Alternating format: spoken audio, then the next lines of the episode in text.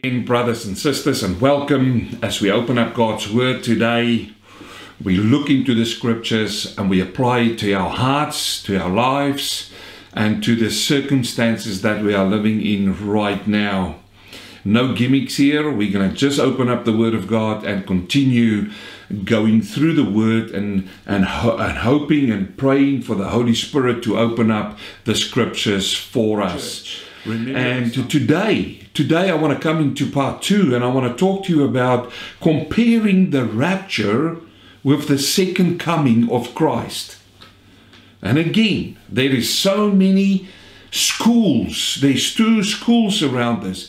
The one, well, there's more than that, but I generally classify them in there. There's the one school who believes that there is no rapture and that the second coming is the rapture and the coming is all together in one. Well, as we're going to open up the scriptures today, that is even more mysterious to me. You will see as I'm going to put two scriptures next to each other today, fundamental scriptures, that that must be a massive mystery to happen. I'm not saying it can't, but it doesn't make sense if you look at it like that. So then again, you know, that you get one group who say that the rapture is only but the first phase of the second coming. You know, phase one, phase two, but it's all in the second coming. And I agree, they've got their points, and, you know, it looked like valid points. But I believe that looking at these scriptures that we're going to open up today, that it's two separate occasions. And again, if you are sitting there and you've studied for so many years and you're a professor or you're a theologian and you say, John, you are just foolish in what you're saying, God bless your heart. But I'm going to show you scriptures today that I believe absolutely that these are two different occasions. Now, I'm not saying that there are three comings of the Lord. The first coming, as we all know, is when he was born uh, in, in Bethlehem. He came to his own and they rejected him and he, he then died on the cross for us. That's the first coming. The second coming is the coming in Revelation 19. So, what is the rapture then? Well, it is just that the rapture of the church. It's not the coming of the Lord, it's not the second coming. And so it's the, the second coming, not the third coming. So I want to come to the word. When we get into this, I want to hold on to the word that Paul writes to the church in Thessalonica in 1 Thessalonians chapter 4, verse 18. He says, Therefore, Uh, and we're going to look at the scripture verses, but if you see the word therefore there, you need to ask yourself the question, what is therefore, therefore? In other words, you need to read in front of the word and apply it to what he's going to say now. But he says, therefore, comfort one another with these words. The word therefore comfort is a really interesting word because it comes from the Greek word parakaleo. Now, if you've been listening to some of my sermons, you should get excited like I did because there is another Greek word which is close to that, which is a very, very fine word for me, and that's the word parakletos. And parakletos was given to the Holy Spirit, the helper.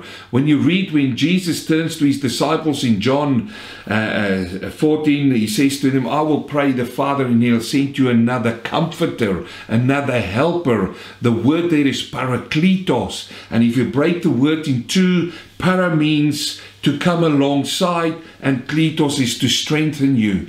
Parakletos, the Holy Spirit is coming alongside us to strengthening us. That's where we find your English words. You've heard me say this before, but for those who haven't heard this, parachute comes the same thing. Para is coming alongside you, and a chute is helping you to fall and not to die when you fall out of an aeroplane. Para, uh, paramedic a paramedic comes alongside you and he give you medical attention when you need that. Parakletos, Holy Spirit comes alongside you and he gives you strength when you need that. Here, Paul uses the same word when he says, therefore comfort each other with these words. Parakaleo, it means to come alongside your brothers and sisters in these times that we are living in. And I'm going to elaborate on those times in a minute. But to come alongside your brothers and sisters and to encourage them. Encourage them. Now let's think about the times we are living in. We know that there is rumors of war.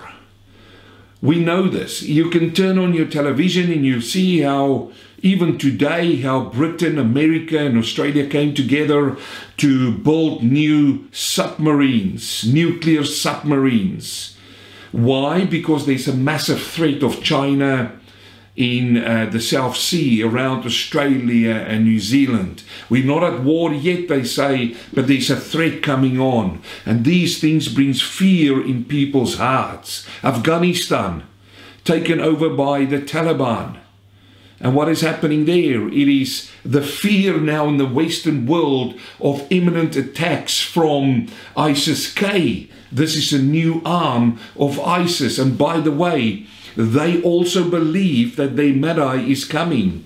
They are also anticipating the coming of their Savior. And, and in their prophecies, not in the Bible, but in their prophecies, they reckon that there's going to be an army coming out of Afghanistan and uh, this is what ISIS K is, by the way. It is this massive army with black flags. Look how they dress their armies. Prophecy is coming to fruition, is coming to fulfillment. There is only one prophecy that I'm following, and it's the Word of God, because it prophesies exactly what's going on there. But there's these rumors of war. There is talk about Russia.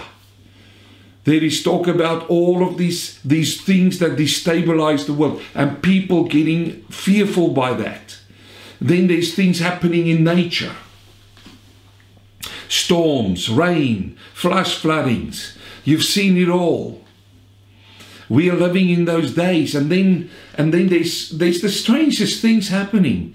There is cities where there's this massive, massive sound, like a boom sound, going off in the cities, and nobody knows where it's coming from. Nobody knows. I've seen footage of this. I've heard it. And I've, I hear the people talking fearfully about it, afraid. The human heart trembling by fear. Then there's sightings, you know, of, of unidentified objects. All of these things happening in our day, in our day. This is the times that we're living in, and it brings fear upon people's hearts. And then we've got pestilences. A man made virus has now flooded the globe, and there are these powers behind the scenes with evil thoughts who manipulate this and to use this for power control. But still, there are people dying, and people's hearts were grabbed with fear. And then there is talks about these things coming, you know, all over the world. Now, what is the comfort in all of this? Where is the comfort going to come from? Where is it coming from? If you listen to some preachers today, they say you better, you know, strap your boots on, get ready, because there is terrible times coming and the church needs to prepare. Where is the comfort in that?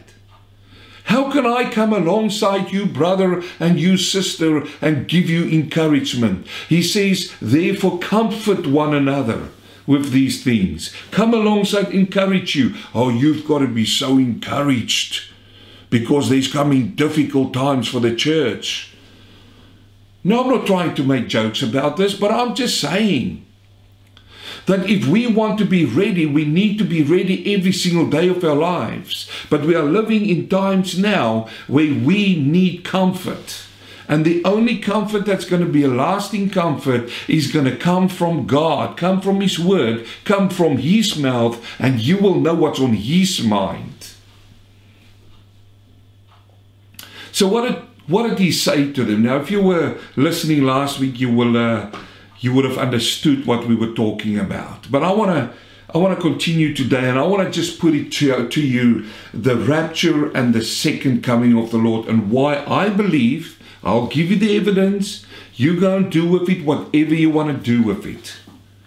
If it doesn't fit your narrative, then it's fine. But at least look at the scriptures today as I'm giving it to you. So I'm going to show you a timeline and I'm going to talk through this timeline. And at the end of this, I'm going to put the two next to each other, the rapture and the second coming. And then I'm going to give you reasons out of both, and then we'll pray. And next week, next week, I will talk to you about the timing of the rapture and why I believe, this preacher believe in the pre-tribulation rapture. I will give you that. I will give you all of the evidences that I've perceived. And again, my dear friend, please don't turn off. Come, listen. Open up your ears, open up your mind, take it on board, and if you still disagree, God bless your heart. This is not what the sermon intend to do, but it is intended to give some people comfort. So if we look at the timeline which I've given you here, and I want to start off with the with the promise that Jesus made in this timeline. So we see first of all that Jesus, when he was with his disciples, he promised his disciples something in that night before he went to the cross. He said in John 14, and I'm just paraphrasing here, he says in verse 2, I go to prepare a place for you. The reason why I paraphrase as I preached about this last week. If you've missed last week's message, please go on YouTube, go and find it. It says Rapture the Promise from Kingsway uh, uh, Christian Fellowship or you can follow it on www.kingsway.onewordcf.com. But anyway, John 14, verse 2, he says, I go to prepare a place for you. And if I go and prepare a place for you, I will come again and receive you to myself, that where I am, there you may be also. So we're just going to look at face value what Jesus said. We know that Jesus said this before the cross. He haven't died yet. You remember when Thomas came to him, he says, Lord, I, we don't know where you're going, we don't know the way. And he said to him, I'm the, the way, the truth, and the life, and no one comes to the Father except through me. My friend, the way to God is through Jesus Christ.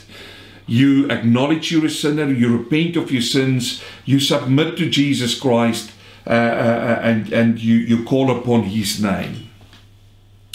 He was taken captive. He was crucified. He died, and the Bible says that he went down into Hades. He went down into hell. What did he go and do there? The Bible also say to us that he preached there. He came out there, and, and in fact, what he did is to those before the flood, he presented himself to them. He didn't preach salvation there. Let it just be known. Brother and sister, you've got to go with me. I'm going to call things out as I preach through. You know me like this. Because there are some people who believe that after you die, you can still come to repentance. That is not happening. He appeared to those people, the one whom they didn't, the one whom the righteous preacher Noah preached about. He appeared to them.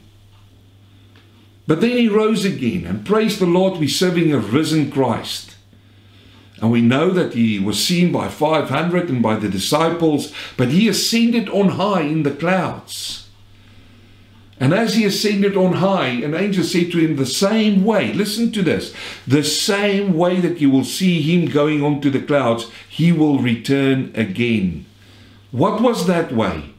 He went on the clouds up into the air and he disappeared before their eyes. And we know now that he took his own blood as, as a as a sacrifice for our sins, and he went into the holiest of all and presented his blood as an atonement for our sins. And he is our high priest sitting at the right hand of the Father, interceding for us every day.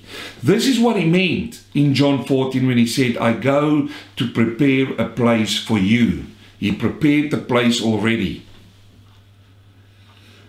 I'm also under the belief that he, at that point in time when he ascended on high, he took captive captivity the ones who were sitting on Abraham's side in Hades, awaiting for the judgment, awaiting for that day. I believe that he took them out of paradise with him into heaven, so that when you and I die, brothers and sisters, if you are in Christ, you're not going down into Hades and wait. You are going to heaven to be with him. So we know then, after a while, he gave them a promise. He says, I will send you another helper, the, the comforter. Uh, you will receive power. Acts chapter 1, verse 8. You will receive power uh, to be my witnesses in Jerusalem, Judea, to the ends of, of the world. And we know what happened on the day of Pentecost, like the flames of fire. The Holy Spirit came down and it looked like flames of fire who sat on, on the people. And at that point in time, the church age started. That is what we call the dispensation of grace. It is what we are still living in today. That time hasn't ended yet. We find in the book of Revelation the letters to the seven churches. This is still where we are in, in the time of the churches, the church age. This point in time, He intercedes for us in heaven. And we are living in the church, we're proclaiming the gospel. What did He say? He said, Go out and make disciples, baptize them and teach them. Sequence. So this so the next thing that we're waiting now for is the rapture of the church. We also know that when the Holy Spirit came, He came as the restrainer. And He is still the restrainer on the earth in the church age.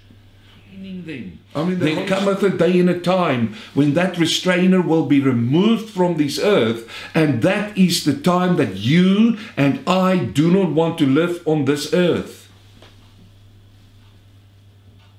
So I believe that when the rapture is going to take place, the restrainer will be removed, and then you will have a time such as none before. So we're waiting on the harpazo, the rapture, the snatching away of the church, where Christ Himself comes. And He said it in His promise. He said, I will come again and receive you to myself. I will come again he comes and he receives us to himself. He says that where I am, there you may be also. So if somebody dies today, what happens with the body? The body goes back to the grave. A man consists of three things body, soul, and spirit. The spirit and the soul we see as the inner man, the spirit man. But the body is this physical body, goes back to the grave from dust to dust. The spirit goes back to God because he belongs to God. The soul lives on, and the soul, if you are saved, goes and be with God, waiting, waiting for the first resurrection, where the body and the soul will be reunited. We will talk about that in a minute. So he says, Where you, where I and will be, you will be also. We see that at that point in time, when the church is taken out, when the restrainer is taken out, it kicks off on God's prophetic clock the final seven years. Now, I will touch on that. I will touch on that in the next week or the second week. Where is the seven uh, seven years coming from? It will flow after. I'll preach about it after I talk to you about the timing, because it's an interesting time that's coming to the earth. A terrible but interesting time. But seven years, which Israel owes God, where judgment will come upon Israel and the world will be start at that point in time. There is specific events that will happen. The Antichrist will come onto the scene. The false prophet will come onto the scene. You see, the unholy trinity will, will rule the earth at that point in time with terrible consequences for everybody on the earth. But in heaven, what happens? We get this judgment seat of Christ, the Bema seat of Christ. It's not the white throne judgment, the Bema seat of Christ, where people will appear before Him to receive an, a reward for their works done. Only the children of God. And we will also see the marriage supper of the Lamb. While on earth, it's not a good place to be. And then we go to Revelation chapter 19 and we see the second coming of Christ, where Christ Himself will descend from heaven on a white horse. And we're going to tap into that in a minute. But on a white horse, He's going to come down and set His feet on the Mount of Olives. There's going to be a battle like none before. The First World War and the Second World War is nothing compared to what's going to happen at this Battle of Armageddon at this battle where human forces and when all evil forces upon the face of the earth think they can overthrow God in all of his might and power. They will lose that battle. It, I know the end story. I've read it and I believe it. After that, Jesus Christ will be set up. He himself will be set up as the ruler who will rule with a rod of iron in Jerusalem. And nations will come and pay homage to him. They will bow down to him. Satan will be bounded down in the pit for that thousand year, the millennial time that's going to come upon the face of the earth. So that's the timeline. That is prophecy that's the whole book of Revelation, if you want to call it that, from chapter 4 right on. In fact from chapter 2 from from chapter 2 the church is right to the end. And then after that satan will be released again one final rebellion and then he will be casted into the lake of fire where he will not come out again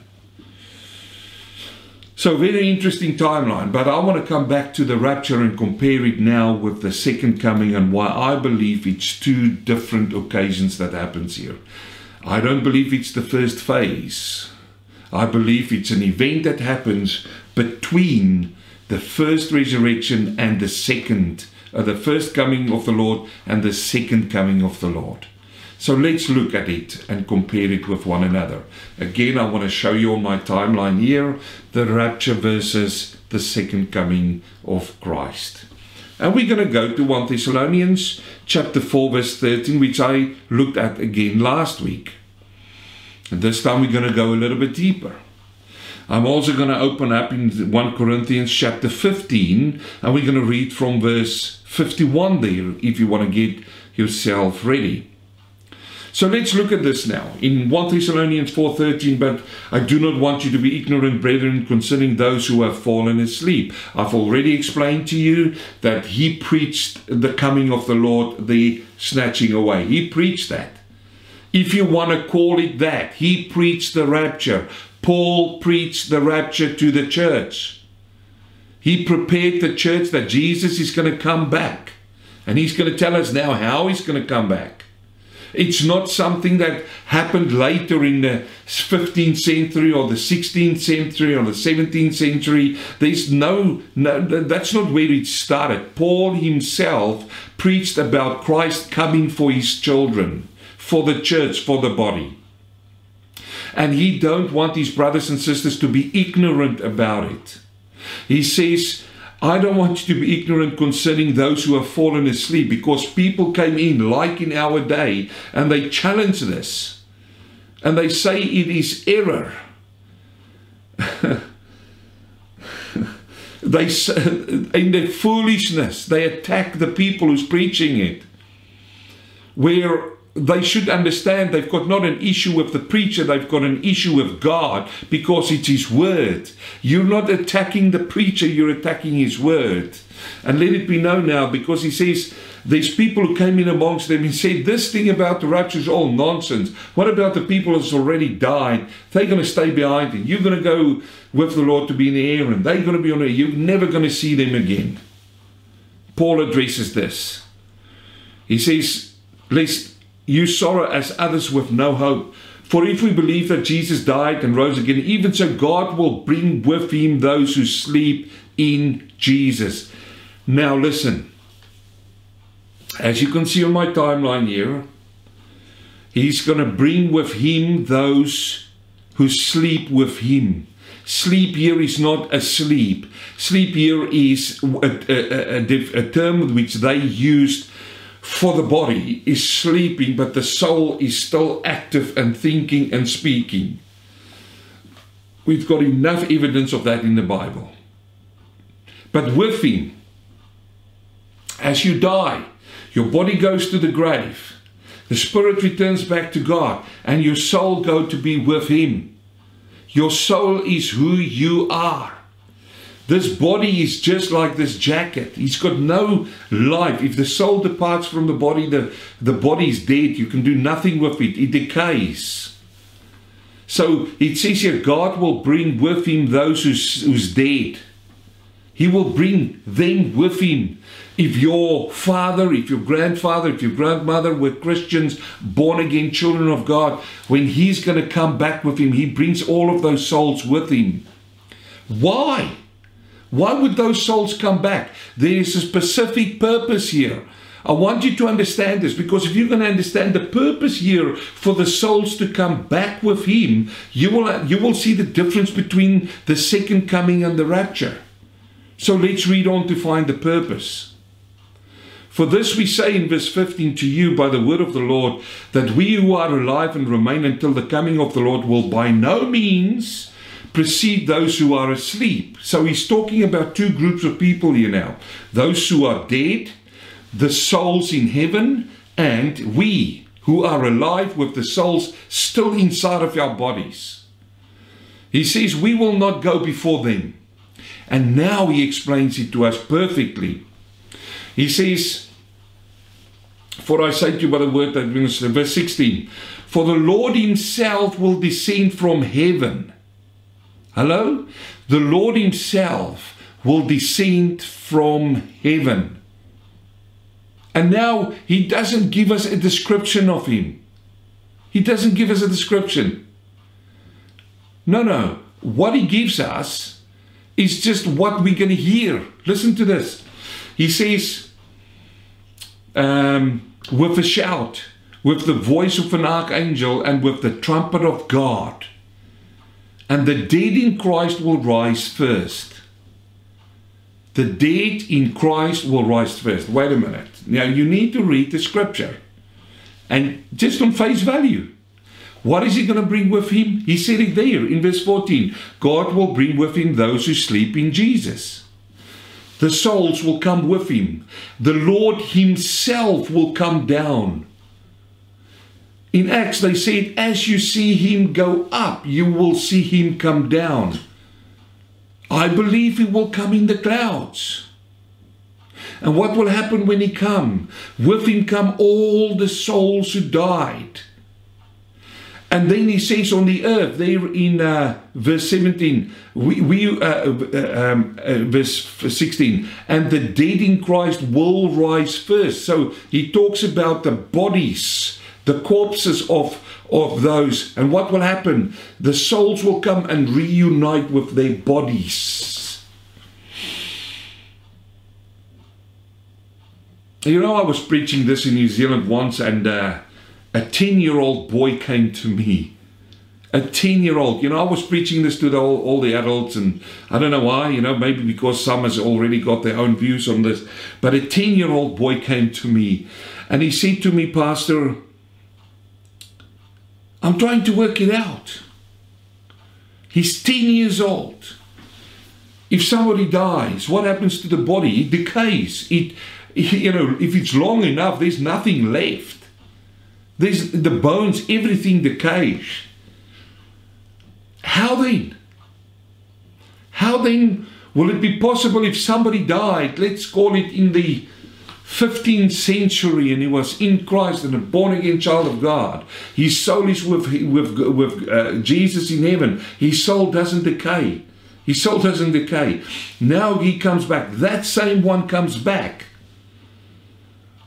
And he's going to be reunited with his body. And this boy asked me this question.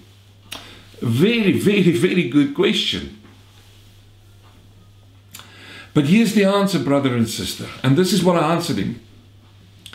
I said to him, if we go to the book of Genesis and we look at the creation of man, where did man come from? Oh, he was made out of the earth. Yes. So Jesus did what? He took earth, put it all together, and he blew into it. So if he's got the miracle power to make from mud, from dust, from dirt, if he's got the miracle power to make a living man, and to make that man sleep, and to take out of his rib a, a rib and, and, and substance and make a woman. And he put both together to procreate so that we can exist. If that God can do that, in this day you will see the biggest miracle. I wouldn't say of all, because for me, being born again is the biggest miracle of all. But that your eyes would perceive is how all of these DNA particles of every single saint of God will come together, will come together, and they will form a body which belongs to you. And that, my dear friends, will be reunited with your soul so that you have a body. Not only that, that body will not decay into the place it came from because it will be a body similar to the body that Christ had when he was risen from the grave. Praise the Lord.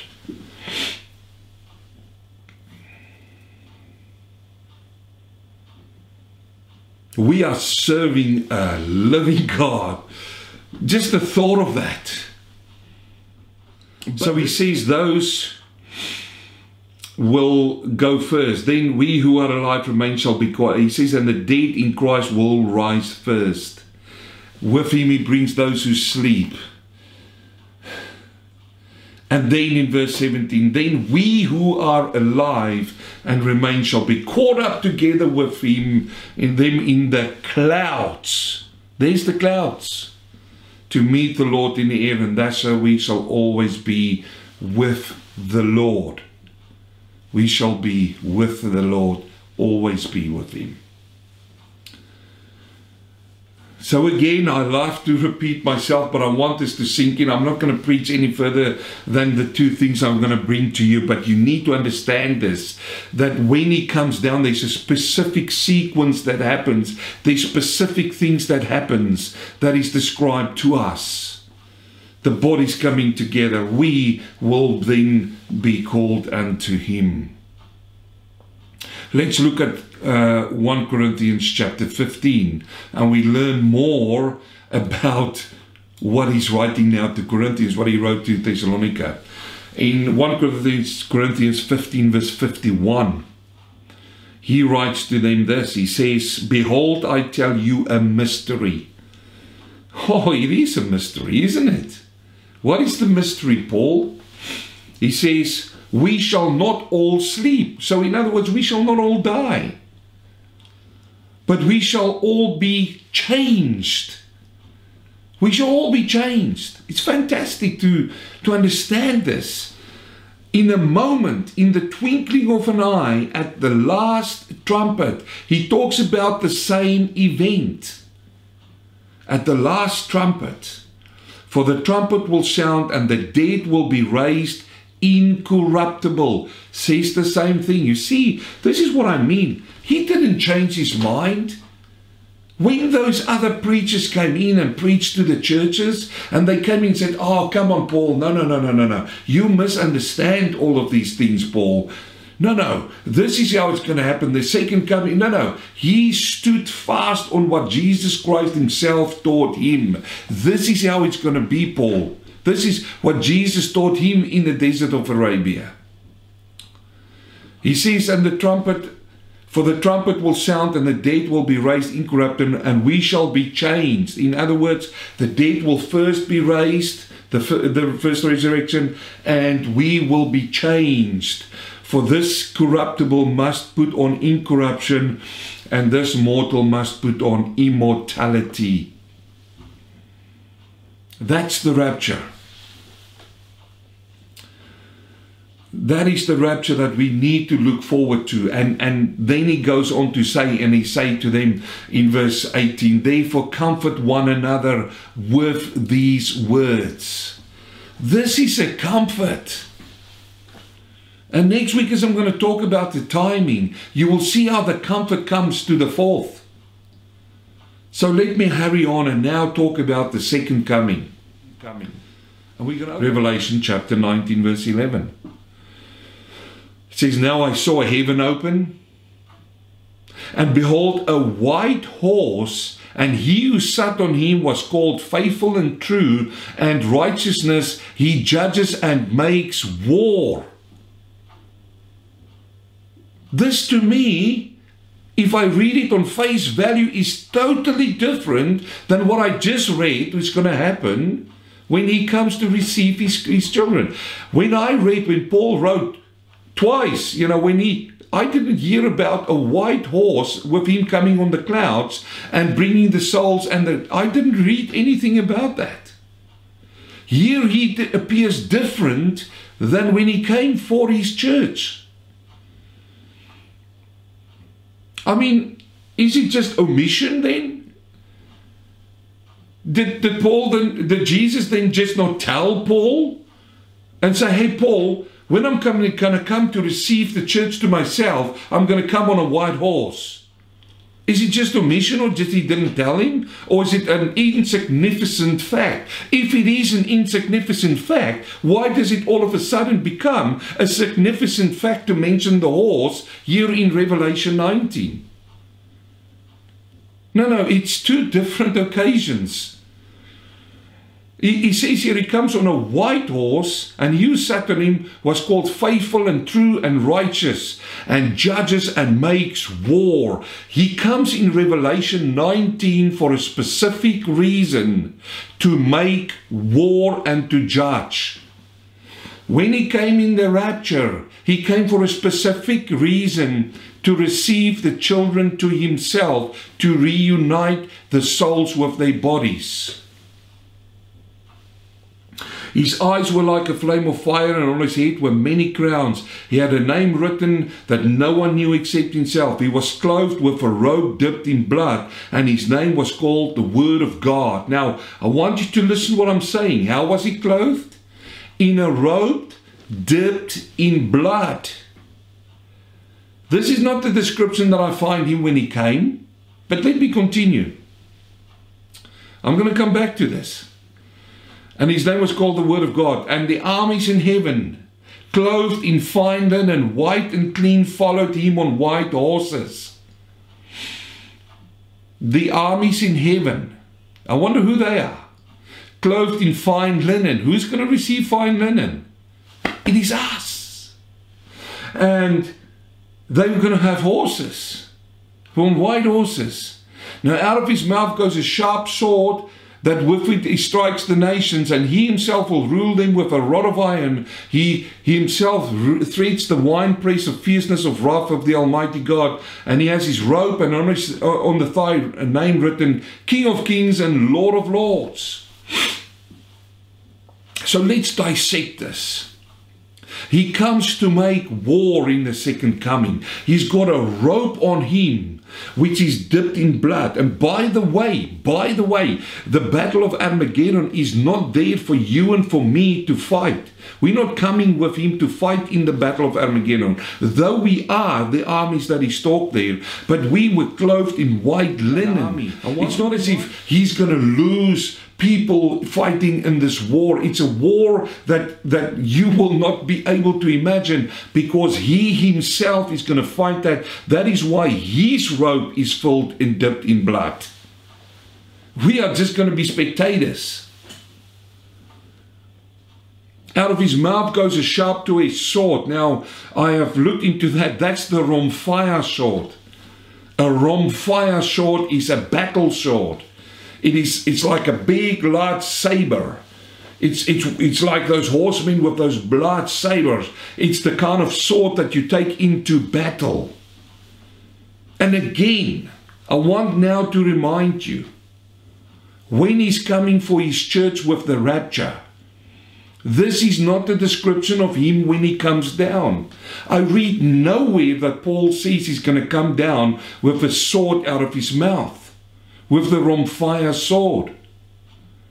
No, no. The other time when I read about a sword which is applicable to us is written in Hebrews chapter 4 verse 12 where it says that the word of God is sharper than a two-edged sword. And by the way, the Greek word there for sword is the Machaira sword which is a smaller sword which can cut more directly. He applies that sword to our lives to clean us from our unrighteousness. But when he comes with the rhomphaia sword, my brother and sister, you do not want to be on the other end of that sword. He comes to war. He says and he himself will go out and he would strike the nations, and he himself will rule them with a rod of iron. He himself tread the winepress of the fierceness. That is the battle of Armageddon. And listen to this now.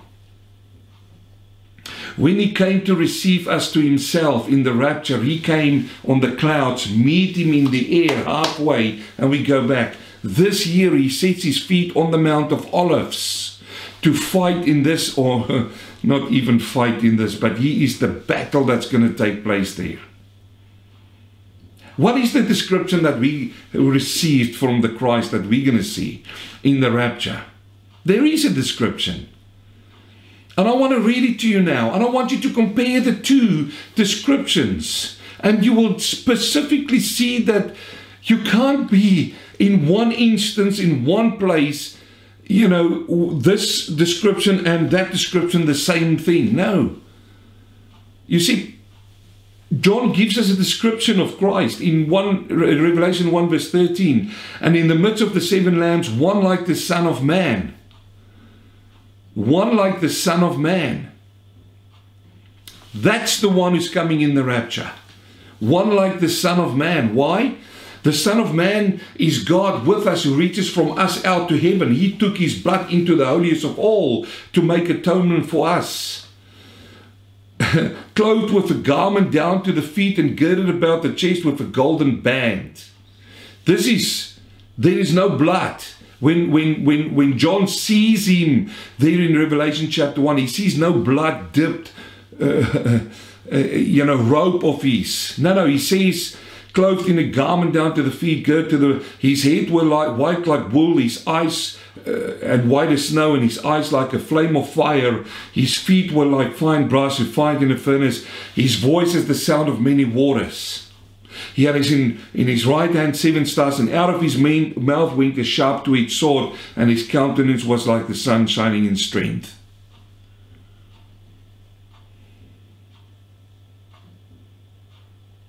That is the first description. Apart from what Peter and John saw on the Mount of Transfiguration of the Christ in heaven. And I believe that when he comes in the rapture and meet us halfway, that's how he's going to look. We're going to see him like that. I do not believe that when he comes with the souls and reunite their bodies and come for us to snatch us away, that he's coming with a dip, a blood dipped uh, uh, robe. He's coming to receive us unto himself, to be with him. For we've got a specific purpose to go and do the judgment seat of Christ, the Bema seat, and the marriage supper of the Lamb. In Zechariah chapter 14, verse 1, we read the same about this. He says it there, Behold, the day of the Lord is coming. The day of the Lord is coming.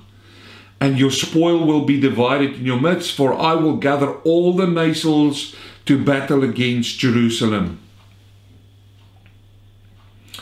I know there are those who says that, you know, it, it happened with the the Roman army in the 70s and they came and they stood up against and utterly destroyed the temple. They burned it because, you know, when it burned, some of the gold went into, you know, in between uh, the building blocks and they had to pull it all apart to get the gold. And they utterly destroyed the whole temple. This is not talking about that. He says, For I will gather all the nations to battle against Jerusalem. That was the Romans back then. But now comes the day that all the nations will come in, and I don't know where you're living in. I don't know where you're sleeping still. But if, if you can just see what's going on, coronavirus has just put a little bit of a break on it. But it's going to become the vehicle to bring these nations still together. You watch my words. But Russia, China, China, China, uh, uh, um, Afghanistan, uh, um, you name them, they're all going to come against this little place called Jerusalem. It's prophesied, it's happening. It's coming into play. Do not let, if there's no news coming, do not that put you in false, a sense of false security, thinking that everything is okay and everybody is just battling the virus. It's not. I, I think the fall of Afghanistan is a good proof of that. There is still war raging on while you are sitting in your lockdown. And while your officials is trying to manipulate you with a false sense of fear, there is still world powers moving in on this nation, on Jerusalem. He says, I will gather all nations to battle against Jerusalem. The city shall be taken. It's going to happen. Even with the military forces of whoever. The horses riddled and the women ravished. Half of the city shall go into captivity, but the remnant of the people shall not be cut off from the city. Then the Lord will go forth and fight against those nations. Who? Revelation 19, whose cloth was dipped in blood? Who was trembling or, or trampling the, the, the, the winepress with fierceness? He says here, the Lord himself will go and battle. And let me just say, you're in big trouble, mate. You're in deep trouble. I know who wins that, that war, that battle. As he fights in the day of battle, and in that day his feet will stand on the Mount of Olives, which faces Jerusalem on the east. And the Mount of Olives shall be split in two from the west. There's coming a big earthquake, making a very large valley. Half of the mountain shall move towards the north, and half of it towards the south. I am endeavoring to preach more prophecy, and I want to get my teeth into this passage.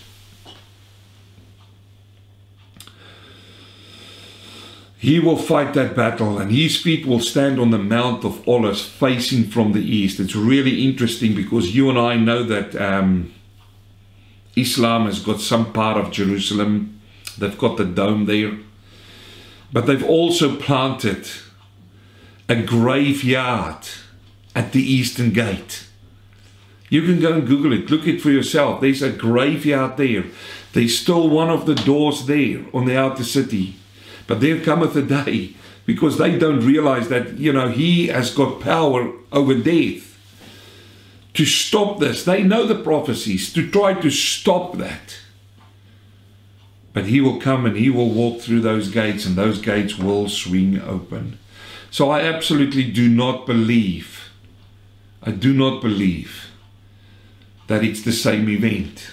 I believe the rapture is an event on itself. It is not the second coming. And as I say again, I'm not trying to push it on and to say that the second coming is now the third. I'm, I, don't, I don't want to confuse you. There is a first coming and it happened. And there is a second coming in Revelation 19. But right in the middle is an event that's going to happen called the harpazo, if you don't like the word rapture. So let me just summarize and bring it all back together. So in the rapture, Jesus comes in the air. In the second coming, he plants his feet on the earth. In the rapture, Jesus returns in secret. You know, he says he's going to come like a thief in the night. So, what does he mean by that? Does it mean that, you know, not all's going to hear him? I don't believe so, because that trumpet will happen. It happened in, in John chapter 12, where the voice spoke to the disciples, but some thought it was thunder but it wasn't thunder, it was the word of God. I believe that's going to be the same thing that happened in that time. We will definitely understand the, the, the, the trumpet. He says, My my sheep knows my voice. When he's going to call and you're one of his sheep, you will know that voice and you will be taken. But when he says he comes like a thief, it means that we will not know when he's coming. We will not know. He can come tonight. He can come tomorrow. It could be a week away. It could be a year away. And this, this makes it a different event again from the second coming. Because if you think about the, the second coming, he's he returns openly and everybody know what's going to happen because if you follow through the seven years if you follow through every sequence that if, if the if the uh, the antichrist appear then all you need to know is count three and a half years from now and you know Jesus is going to come again. That's not like a thief. So he's coming openly in the second coming. In the rapture, he returns for his church. In the second coming, he comes as a king. He says the King of Kings and Lord of Lords. He comes as a king to, as the king, the warrior king, to battle against these nations. And you know, he comes for his church in the rapture, he comes with his church in the second coming. Um, he comes with grace when he comes in the rapture, and then when he comes uh, in the second coming, he comes with wrath, because his wrath will be poured out upon the earth from when the church, the restrainer, leaves. And we will hear about that next week again. That's only a few things, and I think I've taken up a lot of time. And my prayer is that you're not confused. If you're confused a bit, listen again to this message. Listen it a second time and a third and a fourth time. But more than that, go to the scriptures that I've given you and open up for yourself. Read them, contemplate them, Read them in the whole chapter, read them in context. If you've got a reference Bible, reference out of that's what I've given you. Do not take my word for it. Be a Berean, study it for yourself. But do not be. Next week, I'm going to talk about the timing of the rapture and why I believe that his coming is imminent. Could happen any day. So, brothers and sisters, with those words, I want to comfort you today. I want to comfort you in Jesus' name. Amen. Heavenly Father, we thank you so much for your word. And Father, thank you. There's so much more to say, Lord, I know. But Father, I just pray that your Holy Spirit will go with. Open up the scriptures to your hearts and minds. Uh, uh let your Holy Spirit, who's your teacher, direct your paths and your minds and your thoughts. I pray this in Jesus' name.